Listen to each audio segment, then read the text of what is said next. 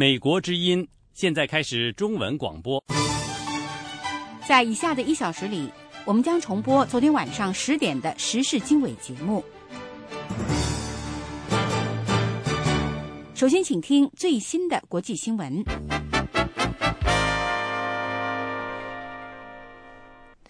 只有短短五年历史的金砖五国经济集团，目前正在南非的德班召开高峰会，界定自身角色。巴西、俄罗斯、印度、中国和南非五国召开了峰会，要为建立一个开发银行奠定基础。但是，活动人士要求金砖五国也跨入政治领域。五国首脑计划成立一个金砖五国开发银行，得以抗衡世界银行和国际货币基金组织等势力强大而又积习难改的老牌国际借贷机构。金砖五国是相对较新的组合，但和萎靡不振的传统经济强国相比，巴西、俄罗斯、印度、中国、南非和这五个经济体都在蓬勃发展。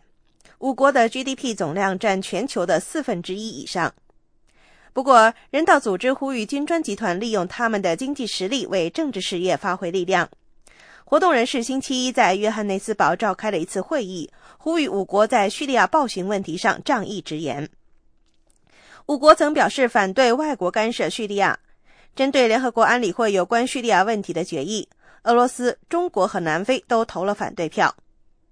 高峰会星期三将继续进行。金砖五国的五个新兴经济体星期二在南非举行第五次峰会。在峰会之前，南非总统雅各布·祖马和中国国家主席习近平在比勒陀利亚举行会谈，并签署了多项协议。南非总统办公室发布声明说，祖马和习近平星期二签署了多项协议，包括在贸易、观光、教育和社会等领域上的合作。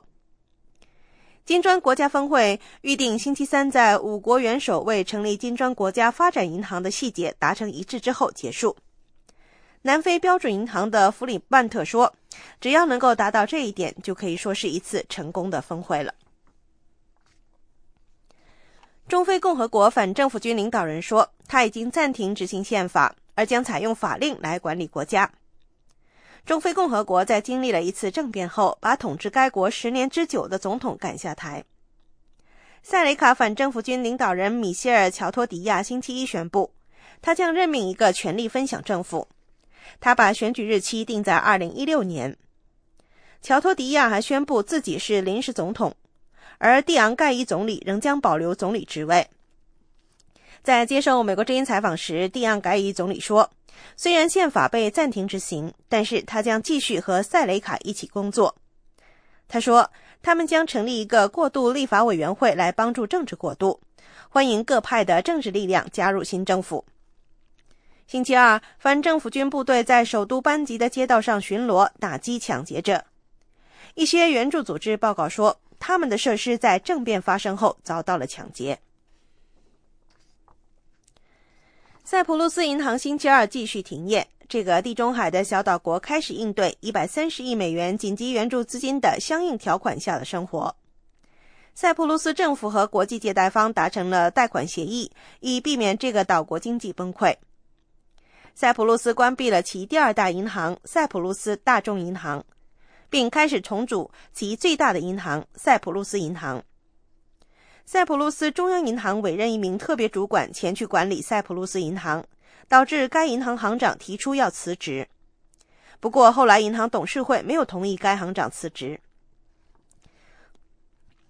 惠誉国际评级机构把塞浦路斯这两家银行的评级下调到违约级别。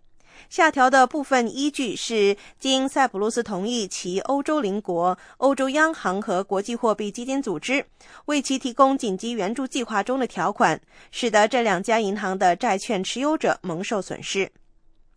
塞浦路斯财政部长萨里斯说，账上存款在十三万美元以上的储户有可能损失百分之四十以上的存款，来帮助塞浦路斯偿付救援贷款。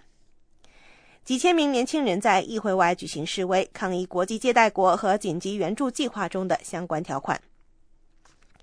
由朝鲜逃亡者团体经营的自由朝鲜电台“美日北韩”和朝鲜知识分子团结组织表示，他们的网站遭到黑客攻击。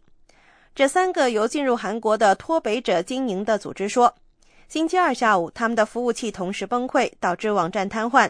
其中提供网络服务的每日北韩的网站不得不关闭了五十分钟。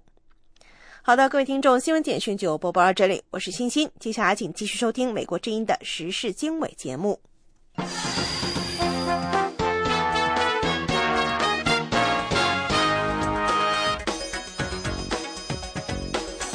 各位听众好，欢迎继续锁定收听《美国之音》的时事经纬。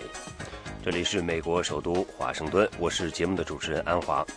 首先给大家介绍这个时段的主要内容。美国表示，亚太军力再平衡的势头会加快。台湾国防部等单位对中国阻挠台湾参加东盟最近一次防务会议表示遗憾和不满。平壤宣布呢，火箭部队进入最高战备状态，再次威胁要攻击美军基地和韩国。另外，我们还了解到呢。北京的中国人大法律委员会主委乔晓阳作出表示说：“对抗中央的人不能做香港特首。”另外，中国新任国台办主任张志军有关两岸政治交流的言论发表之后，引起台湾朝野不同的反应。以上内容欢迎收听。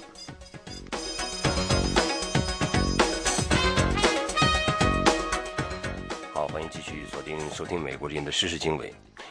那么接下来的这篇报道，我们来了解的是美国国防部官员表示说呢，尽管呃国防开支已经进入到了自动削减的程序，但是美国在亚太地区的军力再平衡计划仍在继续进行，甚至有加快的势头。下面是记者李宝的报道。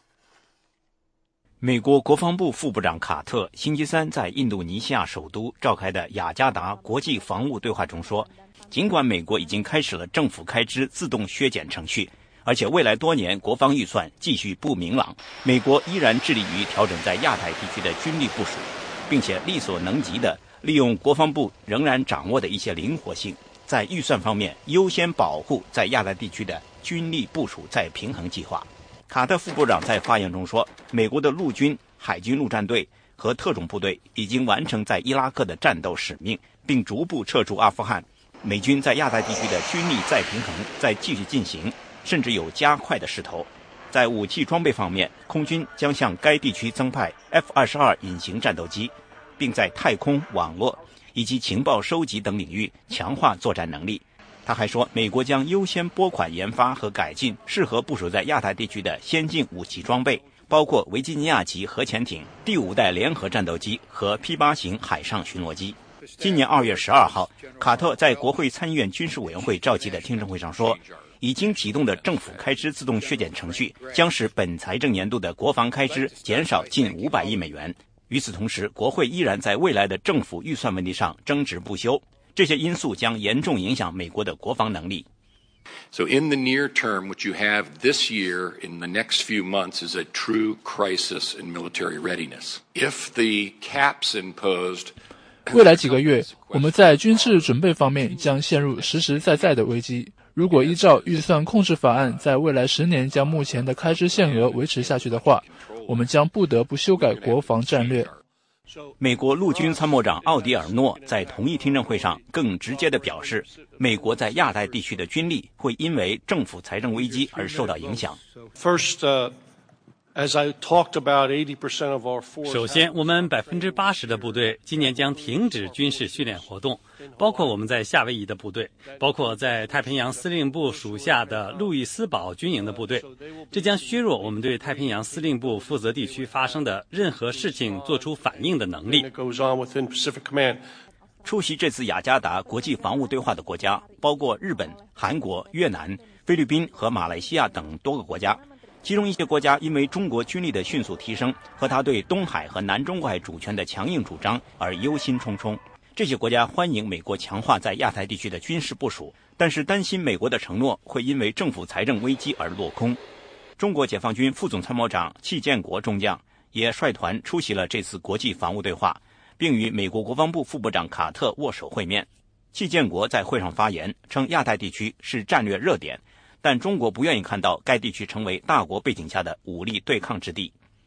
卡特表示，中国是美国在亚太地区军力再平衡计划的关键部分，因此美国已经邀请中国参与未来的环太平洋联合军事演习，希望加强两国的军事关系。美国之音记者李宝华盛顿报道。这是美国之音的中文广播。各位正在收听《时事经纬》。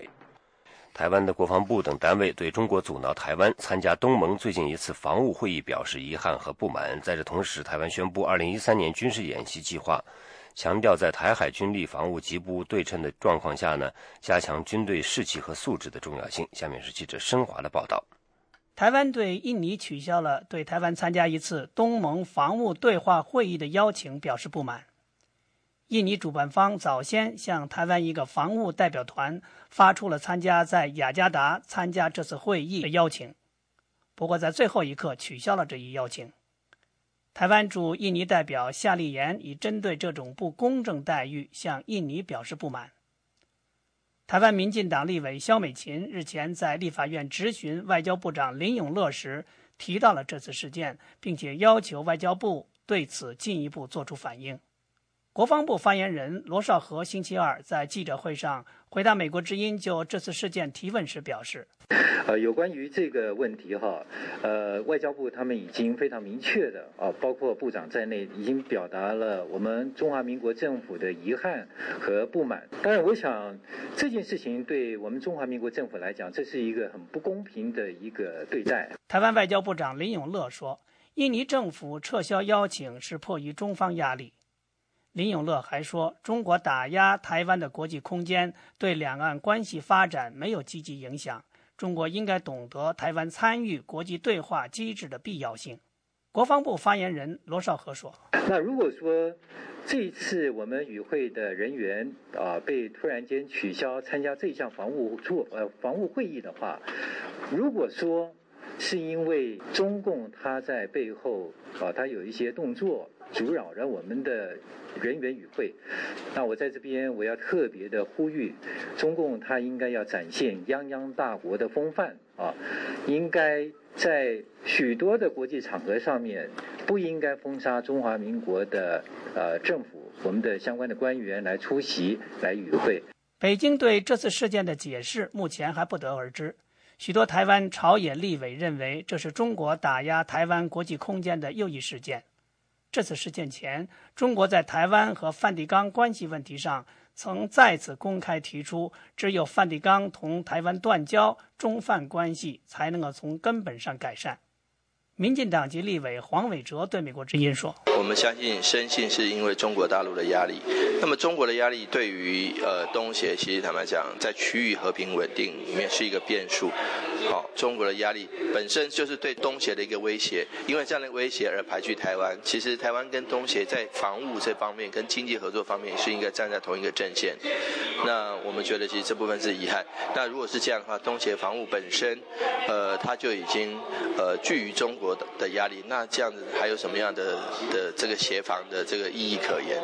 另外，台湾国防部星期二公布了二零一三年汉光二十九号军事演习的计划，演习将在四至七月间进行。第一阶段演习定于四月十五日至十九日举行，连续实施五天，昼夜二十四小时进行。演习科目为攻防对抗，并且采用实兵局部实弹方式。演习的地点位于澎湖地区。美国之音记者申华台北报道。这里是美国之音的中文节目。美国之音时事经纬呢？下面我们要了解的是美国军队的消息。美军做好了准备，将要承受所谓开支封存，也就是预算被啊自动大幅削减所造成的冲击。美国防部的预算被削减的幅度呢，也是比任何机构都要大。那么在对于这个马里兰州安德鲁斯空军基地的第四五九空中加油预备队来说呢，这意味着飞行员的收入减少，飞行时间缩短。好，下面请听美国之音的报道。空军上尉弗兰克·吉利亚尔是一名 KC 一三五型空中加油机的飞行员。他说：“KC 幺三五也能改装成一所空中医院。”与其他空军飞行员一样，吉利亚尔的飞行时间也要减少百分之十八。这意味着他将减少在空中给其他执行任务的飞机加油的时间。他表示：“当然，战斗力肯定会受到影响。如果开始执行新的预算，所有以文职人员受聘的预备役军人每周都要削减一天的工作，收入会减少百分之二十。”吉利亚尔说。很多开支都要受影响啊，就像我有自己的家，需要交水电费和每天的日用开销，日子会不好过的。空军下士凯文·韦德除了负责维修 KC-135 空中加油机，还兼任教官。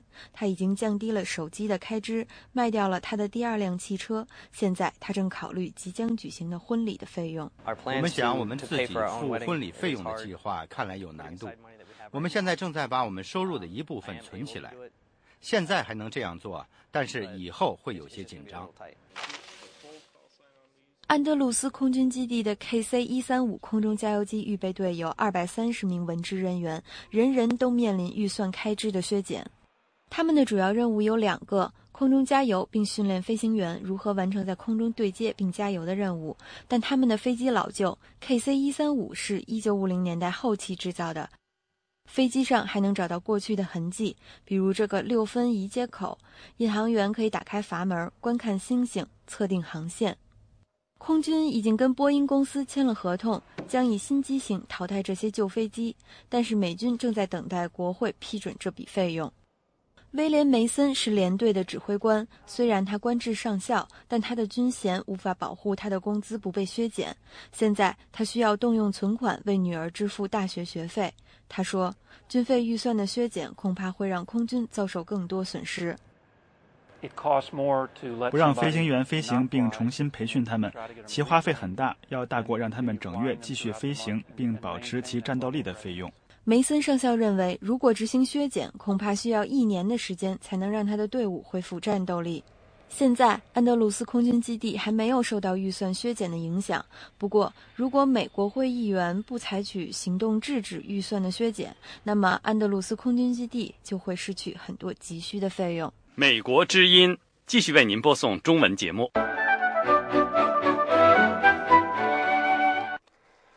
美国军的时事经纬继续播出。我们接下来来看呢，是一篇有关这个网络攻击的报道哈。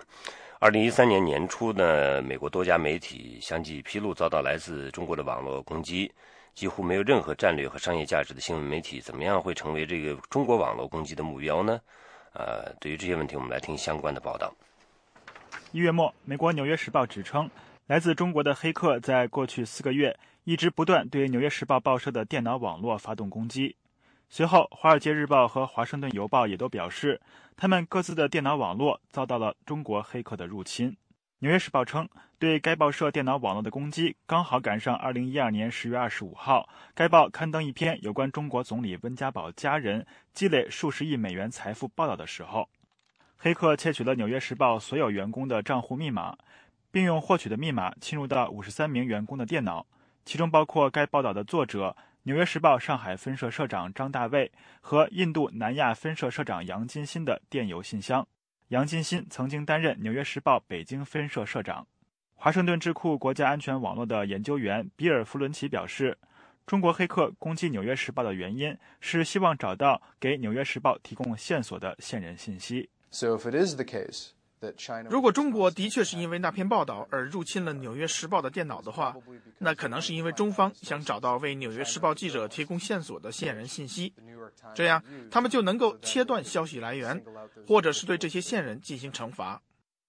如出一辙的是，美国彭博社2012年7月因发表一篇文章，披露中共总书记、时任国家副主席习近平家人聚敛巨额财富后。其电脑网络也遭到了来自中国的黑客攻击。《纽约时报》在后续的报道中指出，中国黑客窃取了三十多名西方媒体记者和高管的电子邮件、联系人和电脑文件。这些被中国黑客盯上的西方记者都曾撰写过有关中国领导人、中国政治和法治的报道。国家安全网络的弗伦奇表示，如果从中国限制言论自由的角度去分析，就不难看出中国为什么要入侵美国新闻媒体的电脑网络。Policy in China, as you know, 众所周知，中国的政策就是对信息加以控制，在国内要竭力控制社会和政治意见过多而带来的负面效果。而在一个全球化的世界里，信息又是彼此共享的，比如《华尔街日报》，这就使得中国管理社会的做法与美国等奉行新闻出版自由的国家时常处于一种对立和紧张的状态。这些差异也使美中两国在对待网络安全方面存在巨大的分歧。从中国的角度来看，他们并不惧怕网络间谍活动，他们害怕的是信息的自由流动。华盛顿智库传统基金会的军事高级研究员程斌说：“除了新闻媒体以外，中国的网络间谍行动几乎触及到人们能够想象得到的一切军事和民间领域。比如说，在几年前，加拿大发现了一个幽灵网。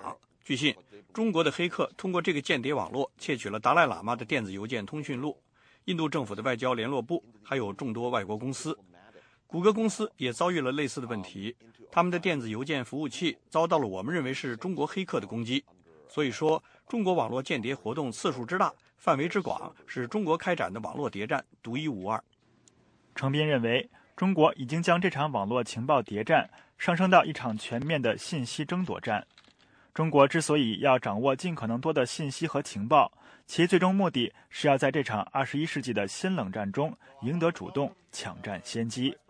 The Chinese emphasize that at the end of the day, 中国人强调的是，最终他们搜集到的所有这些决策、这些信息，只有在被人接触、分析和判断后才有价值。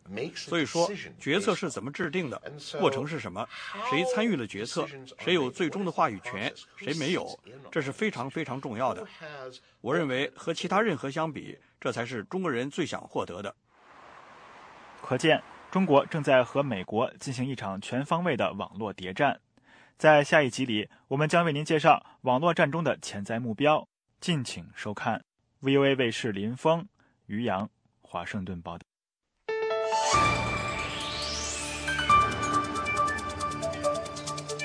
这是美国之音的中文广播。各位正在收听美国之音时事经纬，我是安华。平壤呢宣布，火箭部队进入最高的战备状态，再次威胁要攻击美军的基地和韩国。下面我们来听美国人记者赫尔曼从韩国首都首尔发来的报道。朝鲜的官方通讯社和国家广播电台星期二下午转发了最高军事司令部的最新声明。声明说，所有野战炮兵部队，包括配备战略火箭和远程火炮的部队，都已经进入最高级战备状态。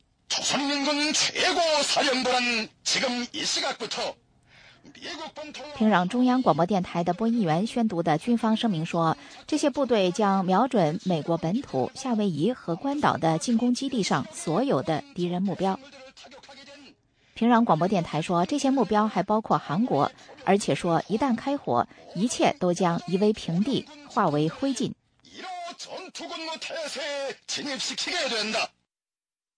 韩国国防部说，这是平壤第一次公开提及一号战备令。平壤的战争威胁不断升级，这是最新的威胁。最近，平壤曾经威胁要对美国发动先发制人的核打击。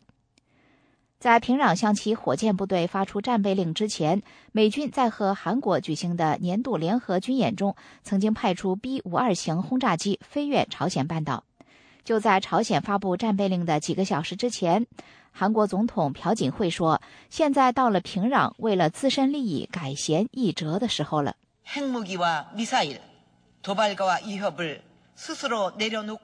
朴槿惠在大田的国立公墓发表讲话时说：“朝鲜生存下去的唯一途径是自动放弃核武器和导弹，停止挑衅和威胁，并且转变为国际社会一名负责任的成员。”朴槿惠是在纪念三年前韩国海岸巡逻艇被炸沉事件的仪式上说这番话的。二零一零年三月二十六日的那次事件导致舰上四十六名韩国水兵死亡。韩国和参与那次事件调查的多国调查组得出的结论是，韩国海军天安号在黄海爆炸沉没是因为遭到朝鲜鱼雷袭击。平壤则予以否认。韩国国防部长金宽镇为了纪念天安号沉没，向韩国军人致信，要求韩国军队保持高度戒备，一旦朝鲜再次发动袭击，就立即还击。就在韩国举行肃穆的纪念活动之时，平壤方面看来也在进行军事调动，不过现在还没有立即发动进攻的迹象。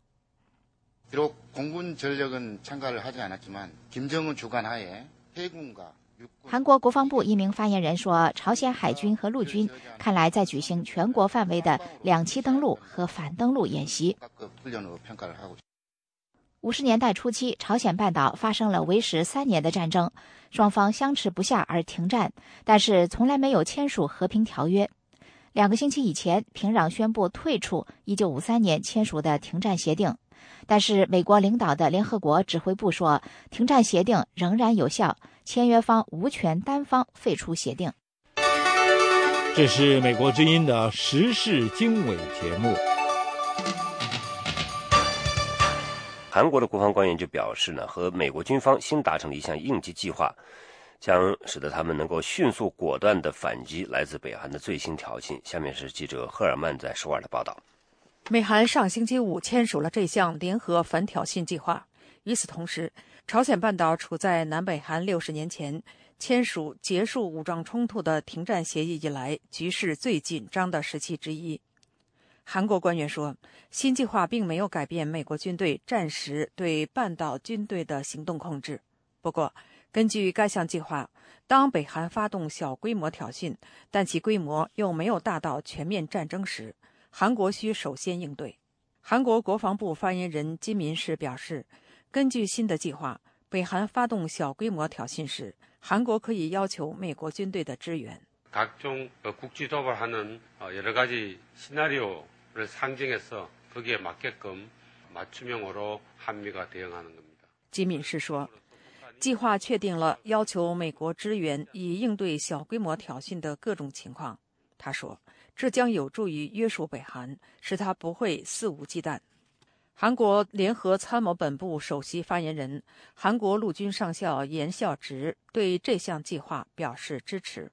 우리군은북한군이어떠한도발에도즉각적이고단호하게응징하는한미공동의严孝直说，新协议意味着韩国军队现在处于更好的联合战备态势，因此能够快速、坚决地回应北韩的任何挑衅。 韩国国防与安全论坛资深研究员杨玉说。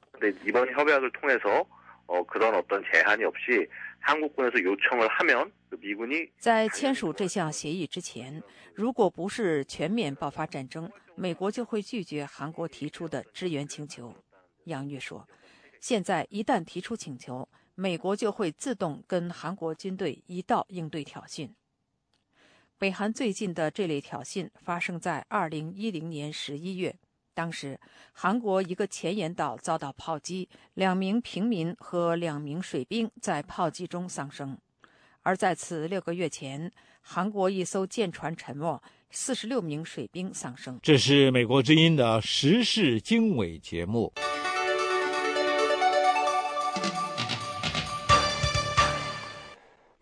美国之音的时事经纬呢？接下来给大家介绍的是中国领导人习近平对俄罗斯的访问呢，进一步推动加强了双方在能源领域的合作，涉及到俄罗斯向中国出口天然气啊、电能啊、石油以及核电站的建设项目等等。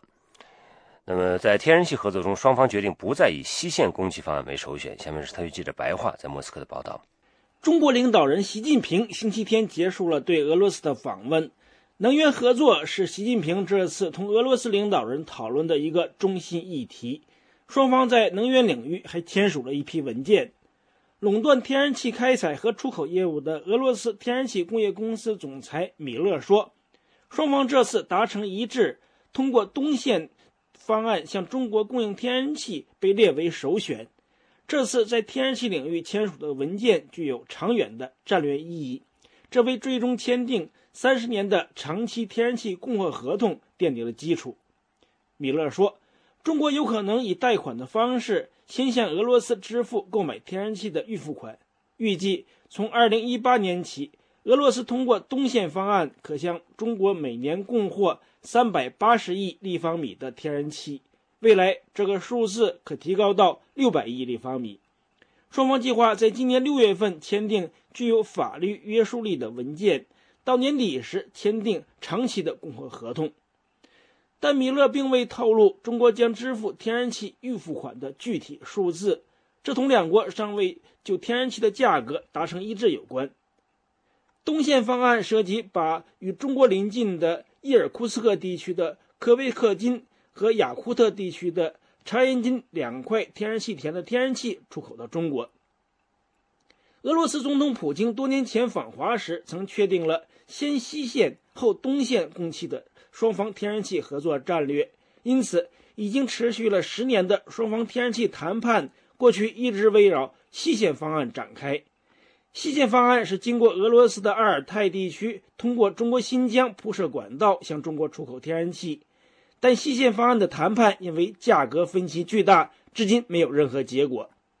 能源专家西蒙诺夫认为，由于中亚天然气经过新疆输入中国，中国西北和南部地区并不太需要再经过新疆进口俄罗斯的天然气。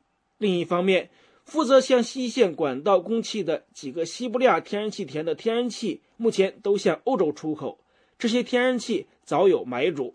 这两个原因造成两国在价格问题上都不肯妥协。西蒙诺夫说：“东线方案的天然气田都临近中国，这些天然气可出口到急需能源的中国北部和东北地区。对俄罗斯来说，供应东线的天然气目前尚无买家。”这就给两国东线天然气价格谈判提供了很大的灵活性，西蒙诺夫说。他说，在西线天然气谈判中，中国要求折扣，这是不可能的，因为只有在商品无法卖掉的情况下才能打折扣，而西线的那些天然气都出口到欧洲，并不愁买家，所以我一直都在呼吁要把俄中天然气谈判。从西线方案转移到东线方案来，这次双方终于决定东线方案优先，所以天然气领域出现突破，达成交易的可能性非常大。此外，两国这次还讨论了从萨哈林或是从弗拉迪沃斯托克，也就是中国称作的海参崴，向中国出口液化气的可能。在石油领域，中国这次决定向俄罗斯提供二十亿美元的贷款。用来换取俄罗斯增加向中国供应石油。俄罗斯目前通过远东石油管道每年向中国出口一千五百万吨原油。负责向中国出口石油的罗斯石油公司总裁谢鑫说：“增加向中国的原油供应量将分阶段逐步进行。”他说：“通过远东油管，按照目前签订的供油合同，今年将会补充供应八十万吨原油给中国。未来通过这条油管。”将向中国出口三千一百万吨原油，俄罗斯可把向中国出口的石油数量提高到每年五千万吨。双方已计划在原有油管的基础上，再平行兴建一条新的到中国的补充油管。另外，俄罗斯方面也在考虑把西伯利亚的石油注入哈萨克斯坦到中国新疆的石油管道，通过哈萨克斯坦向中国出口石油。两国石油领域的另一个大型合作项目是合资建设天津炼油厂。参与这个项目的罗斯石油公司总裁谢鑫透露，两国这次决定到今年年底前要确定建设这家合资炼油厂的具体条件。俄罗斯能源分析人士柯金认为，在俄罗斯向中国增加供应的原油中，一部分原油将用来满足天津炼油厂的需求，但他认为。天津炼油厂项目具有更多的政治意义。柯金说：“罗斯石油公司在俄罗斯建设炼油厂，要比在中国经济上更合算，因为对石油加工行业来说，俄罗斯在这个领域提供税收优惠，所以在俄罗斯建厂的条件非常有吸引力。罗斯石油公司参与天津炼油厂项目，是从政治上考虑。”主要是想涉足或是控制中国能源消费市场，这符合俄罗斯大型国有能源企业一贯坚持的海外战略。双方这次还宣布，让中国两家大型国有能源企业参加俄罗斯的萨哈林三号能源项目，以及接近北极地区、西伯利亚东部和欧洲地区的油气田的开发。在电能领域，双方这次签署了俄罗斯长期向中国供电的协议。中国电能企业将同俄方合作，改造俄罗斯中部和北部地区的六个热电站，并将建设五个新的热电站。两国还计划在西伯利亚和远东建设一批发电站，向中国出口电能。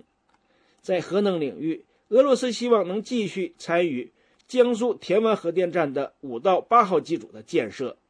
以上是美国之音特约记者白桦从莫斯科发来的报道。这是美国之音的中文广播。美国之音时事经纬继续从华盛顿现场直播。那么，在中国呢，有关部门正在抓紧研究制定年内呢有望出台劳教制度改革方案。呃，那么这个表态呢，实际上在这个呃李克强在人大的呃闭幕会的这个记者会上呢，也已经是给出了一个消息。那么在这种新形势下呢，山东一位被劳教维权的访民的这个妻子呢，突然接到当地警方电话说。呃，家属呢提出这个，因为家庭困难，就可以申请提前释放这位被劳教的人员。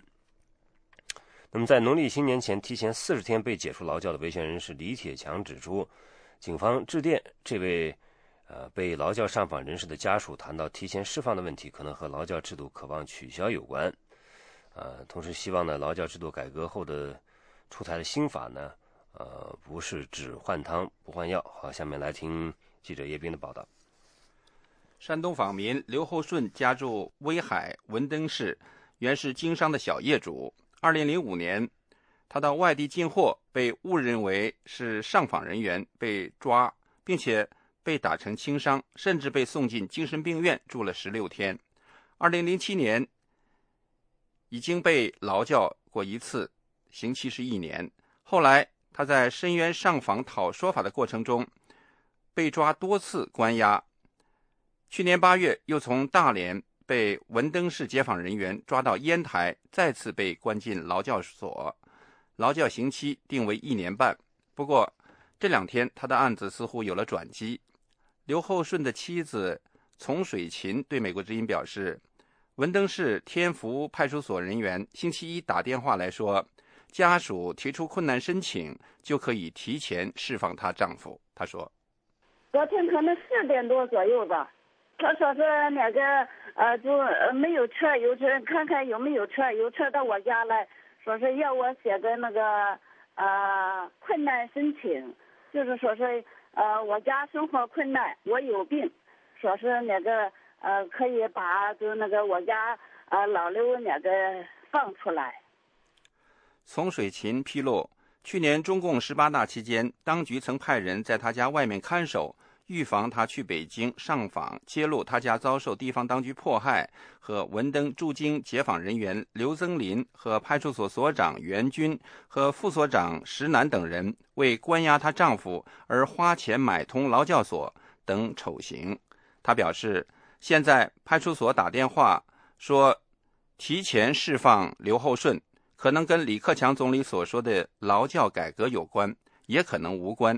但是他目前没有打算按照警方提出的建议写要求提前释放的困难申请，因为刘厚顺被抓去劳教时，警方和解访单位并没有履行正式手续。他说：“他们抓的时候都都没有告诉我，我们我们劳教连一个劳教书收了都没有。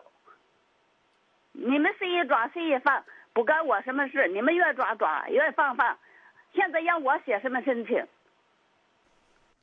不久前从劳教所被提前四十天释放的辽宁黑山县维权工人李铁强对美国之音说：“他前些日子到北京被关押，刚回到家乡，不了解李克强总理这个月早些时候在中外记者会上谈及劳教制度改革方案的具体内容，但是他感觉刘厚顺。”可能获得提前释放，跟劳教制度改革有某种关系。他说：“呃，我第一反应，我我分析那个，有可能是劳教法律法规可能要出台吧，法律要出台，也行有关系。再一个，第二方面呢，也可能是他上访迫于压力吧。这个这个咱确定不了。现在我也，呃，最近也不清楚。我也刚回北京上访回来被关押，刚出来，说的有可能跟劳教这制度改革是官方。”有的政策了，官方找个借口，也可能是出出于别人，现在不不能确定。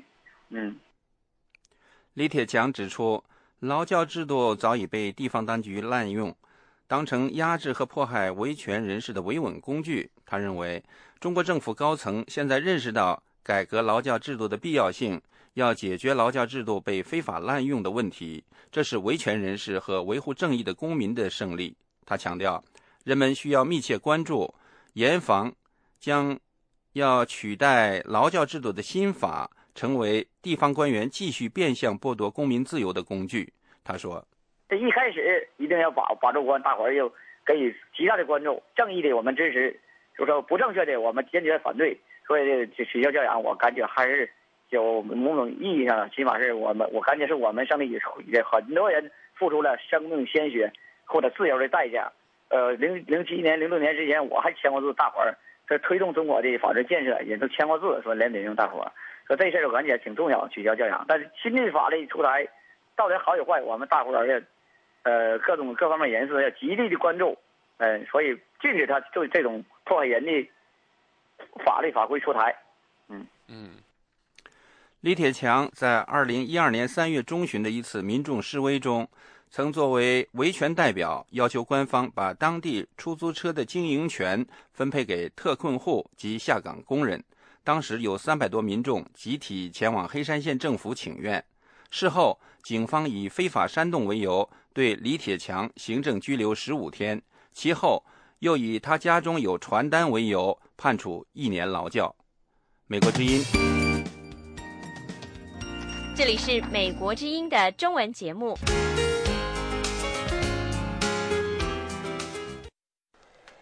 好，欢迎继续锁定收听美国林的时事经纬。下面我们再来关注啊，中国在传出大月份的这个胎儿被强制从母体中引产的消息。那么下面呢，我们来听记者陆阳的报道。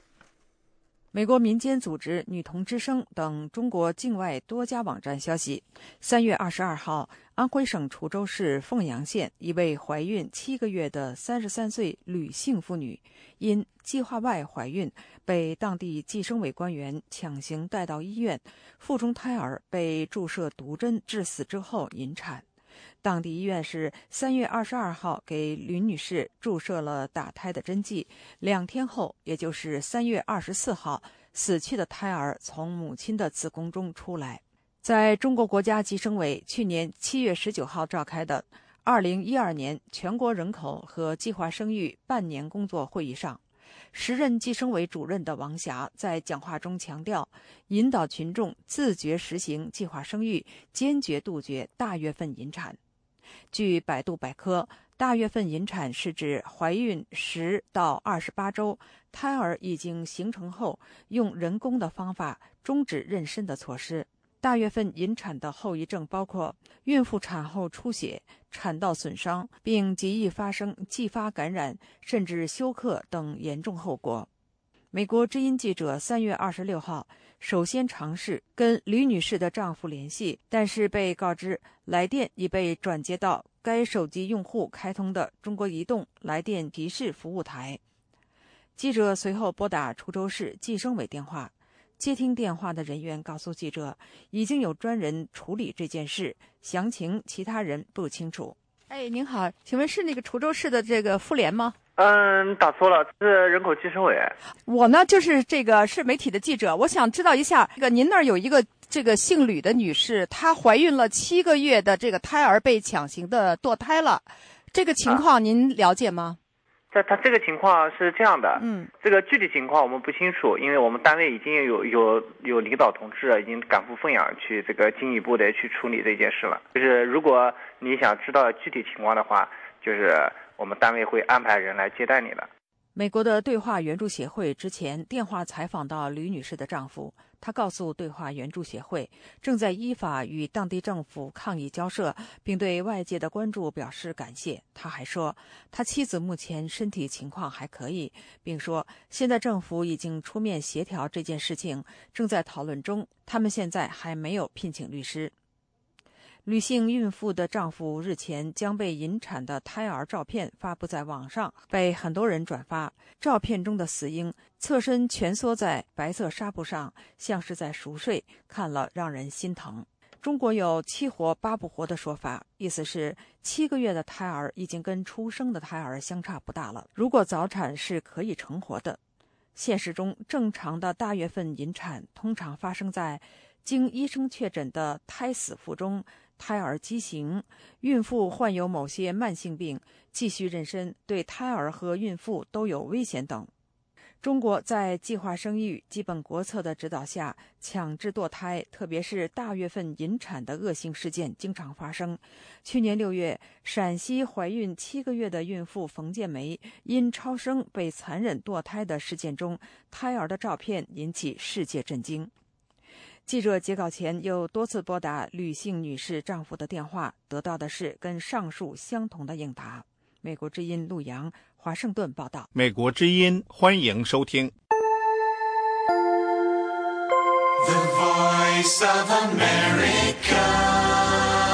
中国人大法律委员会主委乔晓阳表示呢，香港特首必须由爱港爱国人士担任，不能接受与中央政府对抗的人担任行政长官。对此，香港真普选联盟联盟呢就指出说，如果候选人和中央对抗，那么中央应该对此进行反思。详情是记者杨明的报道。小小杨日前在深圳的一次座谈会上，对与会的三十七名亲中央的建制派议员表明了中央政府对香港特首普选的底线。乔小杨说：“香港行政长官要维护好中央与特区的关系，不仅要对特区负责，也要对中央负责。特首必须由爱国爱港的人担任。”坚决不能接受与中央对抗的人担任行政长官是条底线。乔小阳说：“判断谁是与中央对抗的人，首先由提名委员会作出判断，其次由香港选民作出判断，最后由中央政府作出决定是否予以任命。”香港立法会议员叶国谦说：“中央决定在香港实行‘一国两制’时，邓小平就曾说过，由爱国爱港的人来港人治港。”如果是爱港爱港的人士，他这如果真的真的和中央对着抗啊，对于一个抗拒一个中央的对抗中央的这个人，他怎么可能在中国呃中华人民共和国上那个上面这个特特别行政区作为最高的首首长呢？所以我觉得这个重申了中央对香港的看法。香港真普选联盟召集人、香港城市大学政治学教授郑宇硕认为，乔晓阳对香港2017年特首普选做出的政策性宣示：特首候选人必须从中央政府挑选的候选人中产生，同泛民主派心中真正意义上的普选完全不是一回事儿。香港人其实一直都很担心。啊，中央答应所谓补选，就是这么些回事。啊，他要控制你这个提名的情绪。现在呢，果然呢是不幸于严重了。这种情况，香港人是清楚不能接受的了。二零一七年，香港将举行行政长官的普选，但谁能成为特首的候选人，是建制派和泛民主派争议的关键。建制派认为，要先进行所谓的预选来筛选候选人。而泛民主派则要求实行真正意义的一人一票的普选。乔晓阳说：“香港基本法第四十五条规定，特首普选时需组成一个有广泛代表性的提名委员会，按民主程序提名特首候选人，然后普选产生。”二零零七年十二月，人大常委会有关决定进一步规定，提名委员会可参照基本法附件一有关选举委员会现行规定组成。提名委员会需按照民主程序提名若干特首候选人，由香港选民普选产生。他说：“按照基本法的有关规定，特首普选的提名问题已经解决，目前尚未解决和尚待讨论的是提名特首的民主程序和提名候选人的人数。”郑宇硕说：“香港人要求的特首普选是符合国际规定的民主选举。”及联合国公民和政治权利公约所规定的公民选举的基本原则。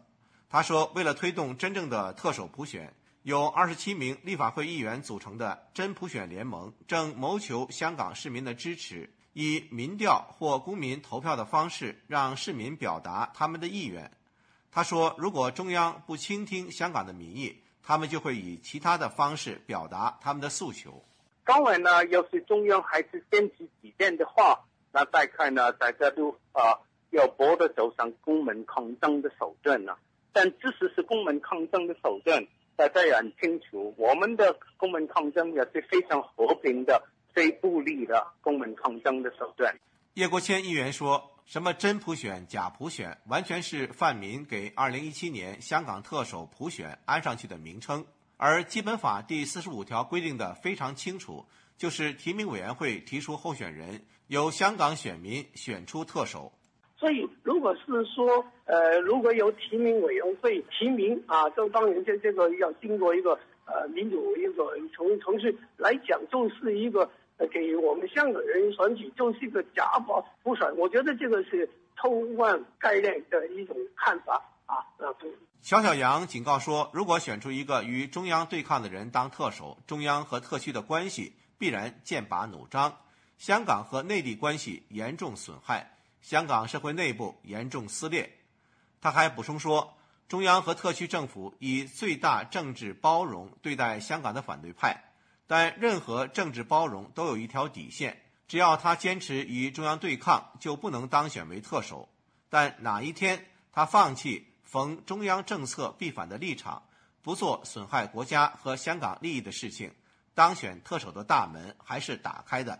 对此，郑宇硕指出，如果香港选民选择一个与中央对抗的特首，中央应该进行反思。其实中央也应该反思一下。为什么你让人家选，人家又选又跟你对抗的呢？为什么人家不选又要跟你充分合作的啦？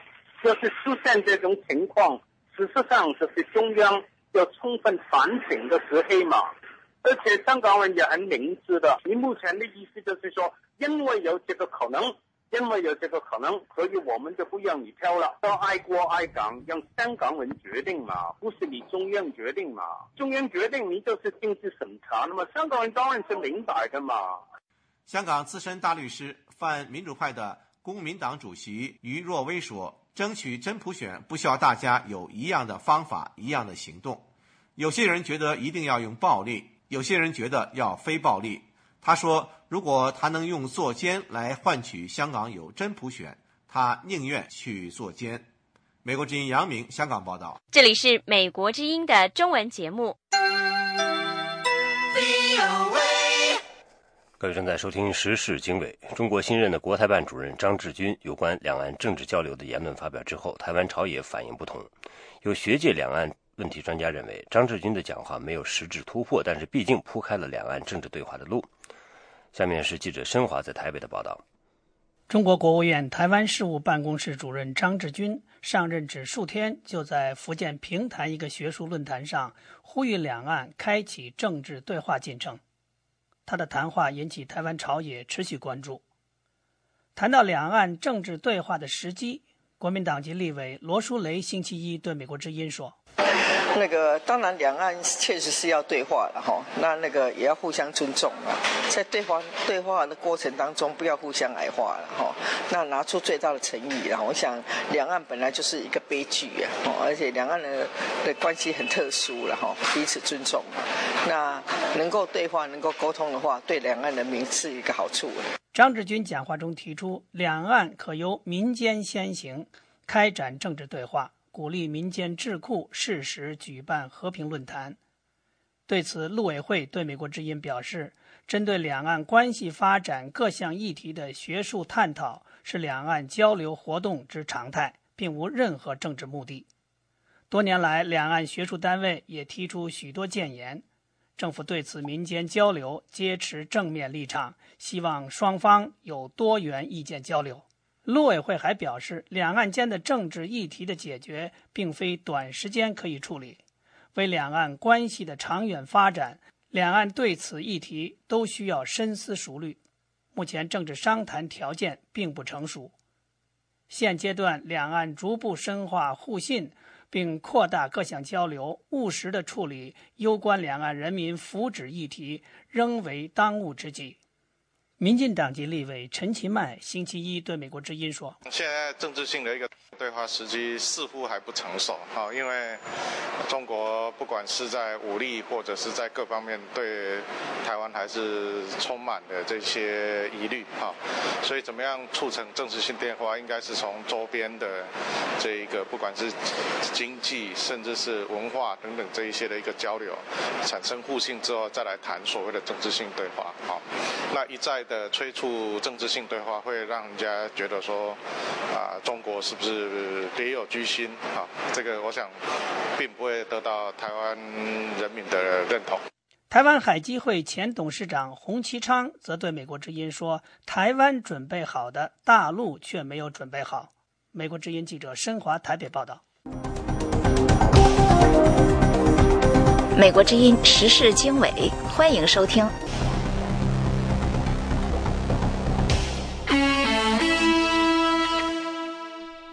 各位听众，我是欣欣。在这一时段的时事经纬节目的最后，再为您播报一组最新的新闻简讯。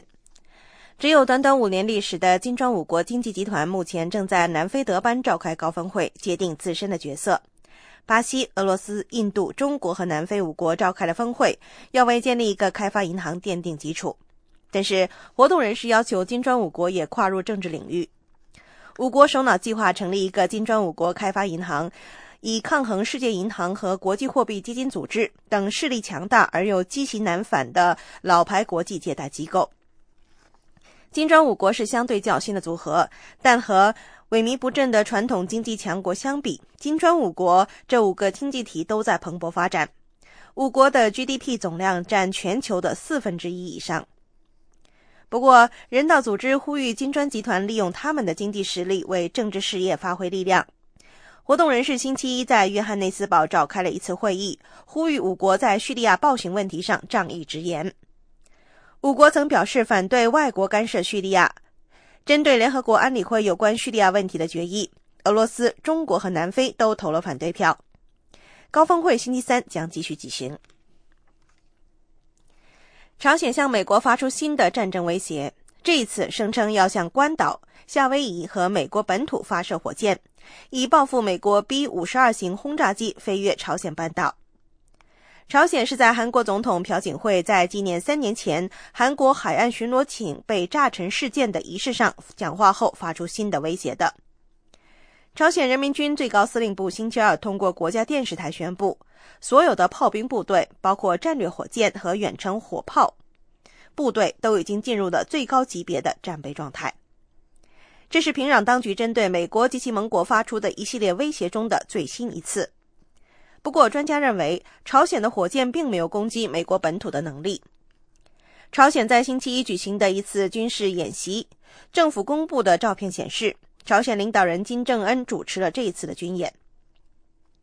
就在朝鲜发出新的战争威胁的同一天，韩国举行仪式和集会，纪念三年前韩国海岸巡逻艇“天安舰”被炸沉事件。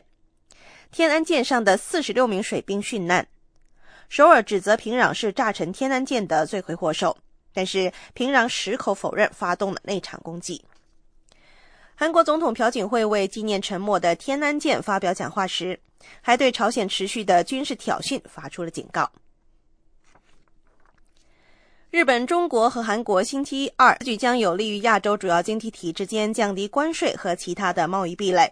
有望打造继北美和欧盟之后的世界第三大经济共同体。此次会谈将持续三天时间，确定从农业到知识产权等将要谈判的领域。韩国产业通商资源部副部长助理崔金林表示，此次会谈对于整个区域的一体化进程具有历史性意义。另外，韩国还表示，降低和中国以及日本的贸易壁垒，将缩小其易受美国和欧洲经济状况影响的问题。日本外务省审议官鹤冈公二表示，开启自由贸易谈判对日本也具有深远的政治意义。东亚自由贸易协定将深化亚洲竞争对手之间的联系，而此前韩中日在包括领土争端等政治议题上多有分歧。据悉，中国和韩国也在进行双边贸易会谈，不过日本和韩国之间的自由贸易谈判自2004年停止之后尚未恢复。代表中国参加谈判的是中国商务部部长助理于建华。韩国农民在会场外高举标语，反对可能达成的自由贸易协定。好的，各位听众，新闻简讯就播报到这里，我是欣欣，感谢您的收听。以上是这一小时的国际新闻。您如果需要获取更多的信息，请访问美国之音网站 www 点 voa chinese 点 com。美国之音现在就结束这一个小时的新闻节目。